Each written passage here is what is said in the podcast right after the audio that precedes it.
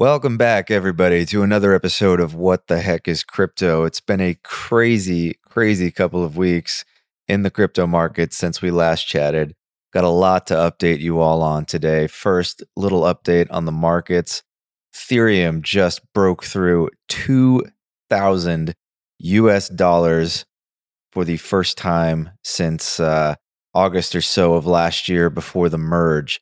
Huge, huge level for Ethereum. Going to be interesting to see if we can hold above here and move higher, or if this was just the top of a huge range-bound move for E T H. Maybe give some thoughts on that a little bit later. First, a quick update on some big going-ons in the TradFi markets. We had a uh, C P I print come in on Wednesday. These C P I prints, I think, have been Uh, decreasing in importance lately, but still something that the Fed is definitely keeping an eye on. I think overall, the main takeaway here was that it was a bit of a dovish print. I think came in a little bit cool. My guess is that the Fed probably doesn't hike anymore in May.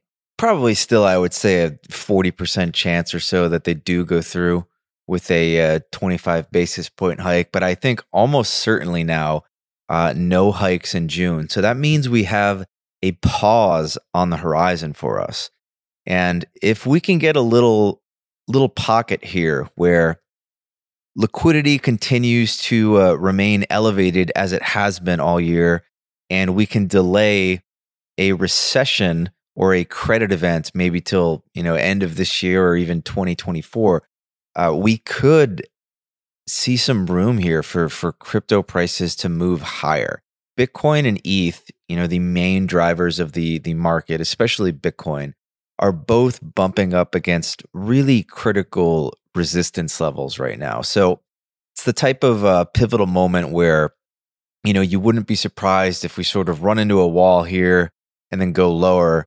But also, if we are able to kind of trade through two thousand on E T H and trade uh, and, and hold above, you know, thirty-two K or so on Bitcoin, there is a lot of room on the upside for a move. You know, it would not shock me to see a, a thirty-two thousand to, to forty-five thousand type run on Bitcoin if we can uh, break above and hold. Is that going to happen right now? I, I don't know. Prices moved quite a bit uh, very rapidly in recent weeks. Usually you need a little bit of a breather, you know, if anything, before you hit these uh, these huge levels. Price does not go up in a straight line. I myself, you know, have been pretty long all year, made the mistake of uh, hedging out my E T H position a little bit too early on the uh, Shapella fork yesterday. Well, talk a little more about that later, but I, uh, yeah, I hedged out around nineteen hundred or so and get uh, got absolutely wrecked this morning on on on the hedge. Um, so close that out with my tail between my legs and just sort of enjoying the remainder of my my spot bags. Um, I remain cautiously optimistic in the short term, but pretty bearish on like a multi-month, you know, time horizon. I I, I think the The, there are there are two kind of nasty things a, ahead of us. The first is that, you know, I see a lot of reason for liquidity to kind of stop going up and maybe take a downturn. We're going to uh, run into the debt ceiling negotiations this summer.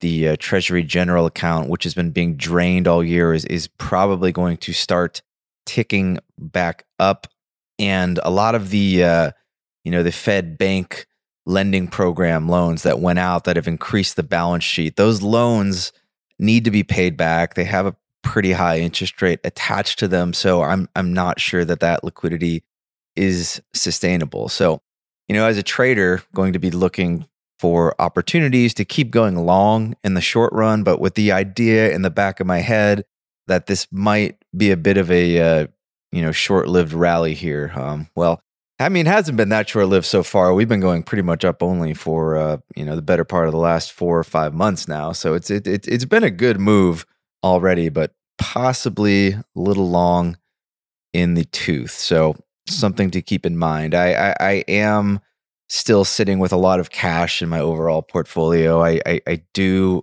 think that there's a good chance that we we do see um, a lot lower prices either you know later this year or maybe early early twenty twenty-four. So trying to keep a pretty long time horizon and and, and plenty of cash on hand. But that being said, I, I think it is silly to assume that that is what is going to happen. The future is inherently unpredictable and unknowable. So you you, you always want to make sure that you have a little bit of a long-term bag on you for the projects that you really believe in. You know, for me, that is Ethereum. I do have a spot bag of Ethereum that I never plan on selling. So uh, even if I am a little bit wrong or very wrong on the uh, idea that we we do see a, a sort of double dip downturn here, uh, I will have something to uh, enjoy the gains with. I'm, I'm I'm not selling uh, everything under under any circumstances. Anyway, uh, let's check out some of the news that happened this week. First, uh, F T X, uh, as you know, if you listen to this program and and and take part in crypto, is the exchange that absolutely exploded in November and and pretty much marked the local bottom uh, thus far in crypto.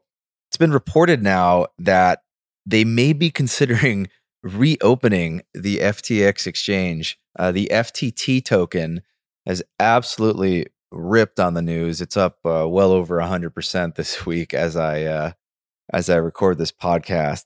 In, in, in other crazy news, the F T X attorneys, uh, they, they told the court they've recovered over seven billion dollars in liquid assets. Um, so great news for um, you know, people who, who, who got wrecked in the... Uh, and the exchange uh, going down. You might see a little bit more funds back now. Uh, the, the the crazy thing about these assets is that apparently a lot of them were found via private keys, just sort of left in the open on uh, A W S servers. So billions of dollars in assets basically just sitting in the equivalent of like a, a, a Google Doc. Absolutely stunning to think about the uh, level of in, incompetence there. But um, you know, nothing is going to surprise me that I hear about F T X at this point. Uh, next up here, Solana has uh, announced that it's going to be launching the famed Solana phone. I think it's it's going to be called the Saga. It's going to be available for uh, customers in the U S, E U, U K, Canada, Switzerland, Australia, and New Zealand. Again, orders starting May eighth. I'm kind of excited about this. Uh, I, I like the experimentation in the in, in the space. Uh, anything to make it more accessible and friendly for users. It's not something we've done well in crypto thus far. Uh, the Solana phone is designed to kind of integrate the Web three experience uh, seamlessly onto your mobile phone. There's definitely a, a huge disconnect right now with how we interact with applications everywhere else in the world versus crypto Web three apps. You know, I personally reach for my phone first for, for for everything that I do, whether that's ordering an Uber or looking up something on Google Maps or you, you name it. But that's not the case with Web three. I do all of my Web three on my computer, and it just always feels like there's like a disconnect there. There's a lot of reasons for this, right? Like Google and the the Apple App Stores, they they enforce like really strict rules around their payment systems. Um, and many Web three apps have to make uh, you know, huge compromises to be able to just get listed in the store. So Solana having its own phone is now going to enable them to have a separate uh, app store that sits alongside the native Android app store where the Web three apps can reside. And the other thing that's really interesting, I think, about the Saga is that there is a separation, you know, between the crypto custody element of the phone and the sort of operating system uh, level of the phone. Like normally, if you're running an Android phone, you have a wallet on there, right? Wallets are sort of backed up with, uh, you know, they're, they're, they're protected with like a, a private key. That private key allows you access to all the funds in the wallet and nobody else. Well, that private key is residing on the software layer, the Android operating system. And, you know, this is not really, really safe. It's not the type of setup you would feel comfortable keeping your, your net worth on, because a compromise in the Android uh, O S could potentially compromise all of your funds. So with the Saga, there is this um, kind of like a separation. There's there's actually like physical elements of the phone where these uh, you know, the elements of your your your wallet, your private keys are stored, so that if there's anything that happens on the software layer, you can't uh, get wrecked. So kudos to Solana for, for, for this. Like I, I really like to think that, um, the Solana token is is going to have another run in the next bull run. It's been interesting to see Solana N F Ts performing pretty well recently. I think Solana DeFi might be a little uh might be a little wrecked. Um, it's certainly been wrecked after F T X, but like I like the idea of Solana becoming this sort of like retail friendly chain moving forward that has um, N F Ts, that has uh, phones and stuff that people can interact with and like actually use crypto for. So I- I'm looking for a chance to buy Solana in the future. I know I've been saying that for a while. I don't want to buy it here in the twenties. I, I, I hope I can buy it, you know, sub ten in the single digits at at some point. It's going to be one of my little uh, lotto ticket bags, I think. So um, yeah, I'll let you guys know if I uh, if I see price coming into a zone that Uh, looks a little bit tasty for me. On to the next thing. On, on a related note here, Uniswap has announced that they're finally launching their Apple app.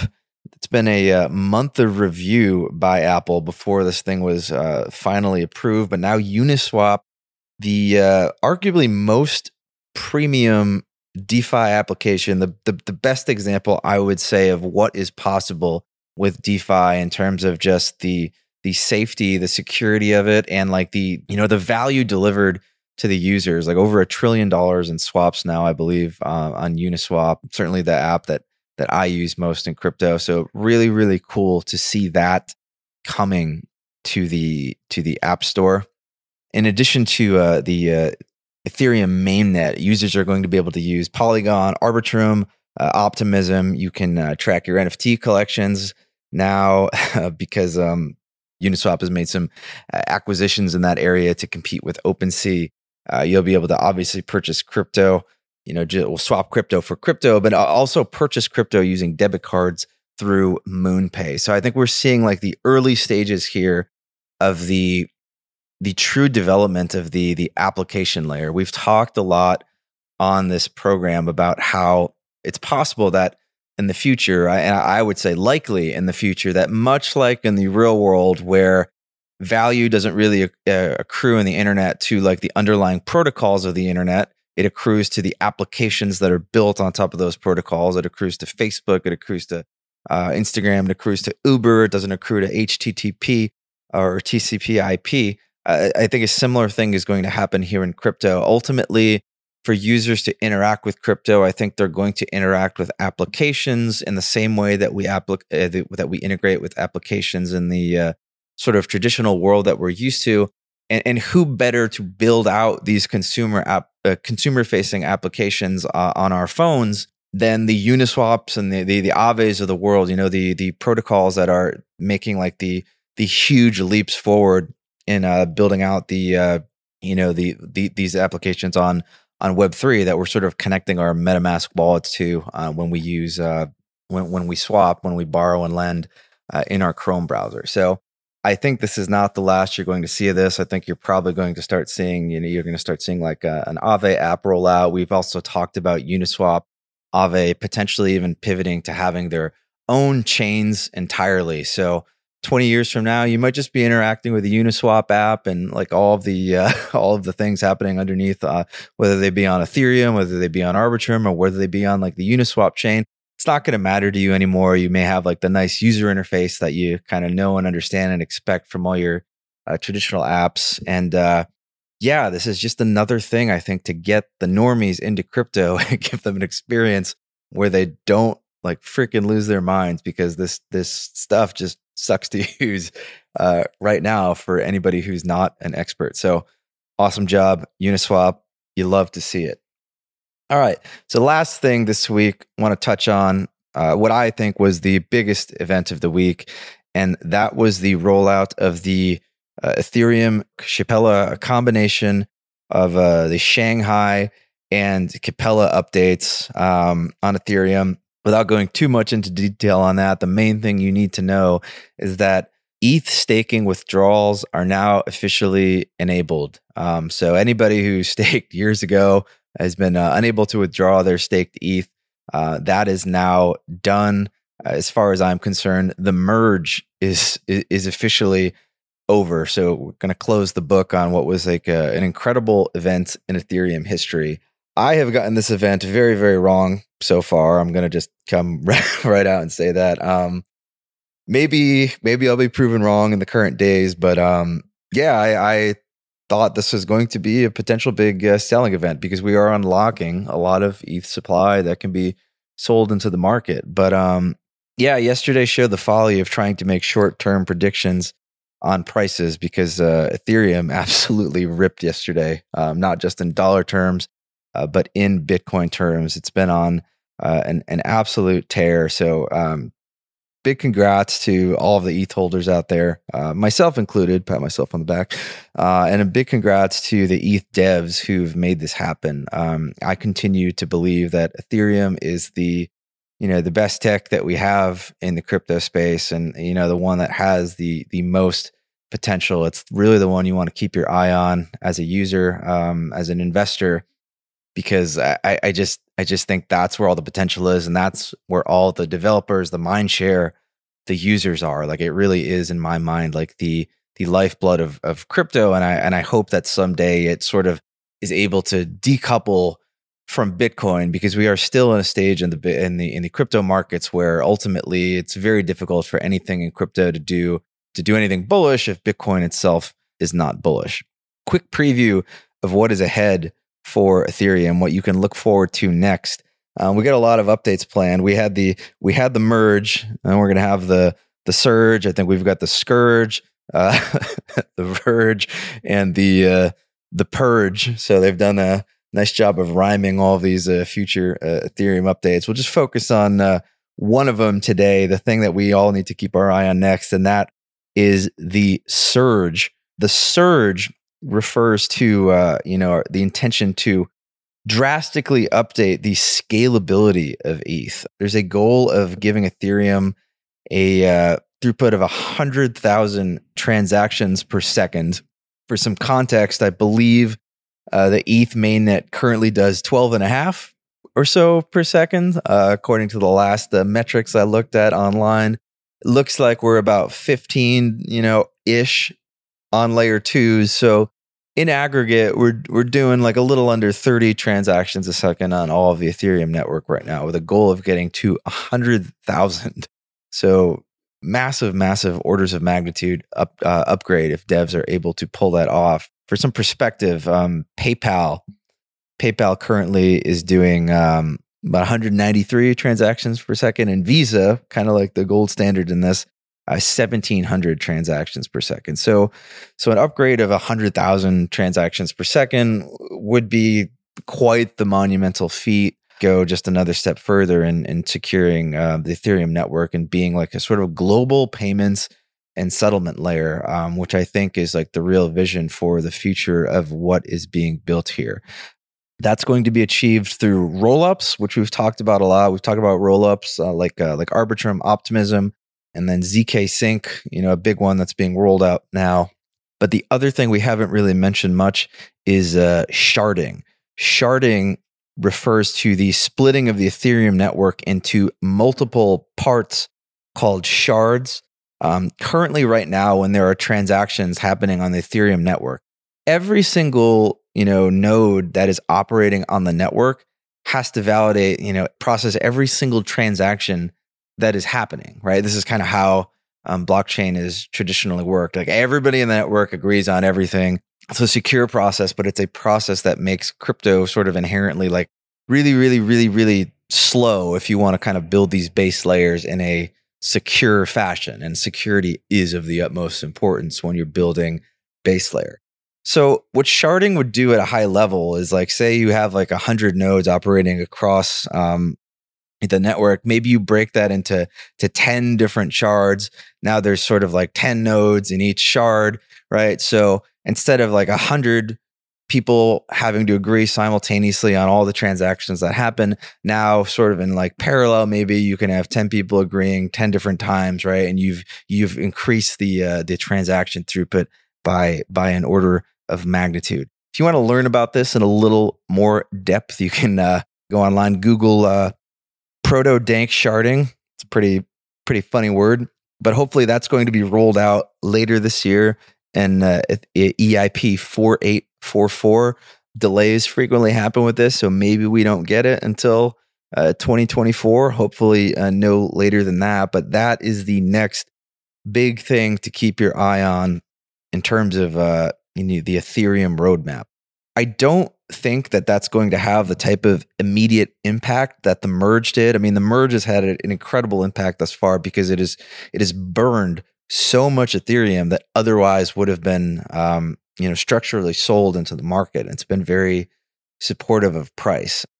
We're not going to see any kind of like you know day one impact like that from um, from sharding, but we're sort of like building out the highways. We're making them uh, making like twenty lane highways, you know, with plenty of room for traffic to drive through, so that in the future, when the users do finally come in mass, when we do get that adoption, uh, the network is going to be able to support it. So, big thank you again to the Ethereum devs for pushing all this stuff through.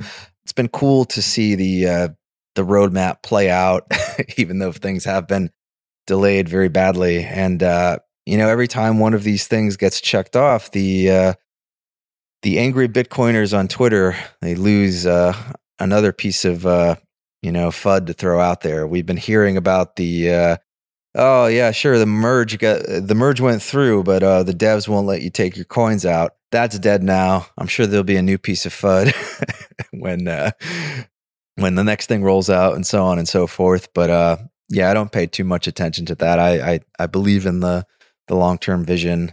I hope you guys do uh, as well. Big supporter of E T H on this podcast. Anyway, that'll do it for this week. We'll be back. Uh, we'll be back next week with a, another good episode for you. I don't know if uh, I don't know if uh, next week's going to be quite as exciting as this one, but hopefully get some uh, some more news to tell you about. Until then, thank you for listening. Have a great weekend, and I will see you next time.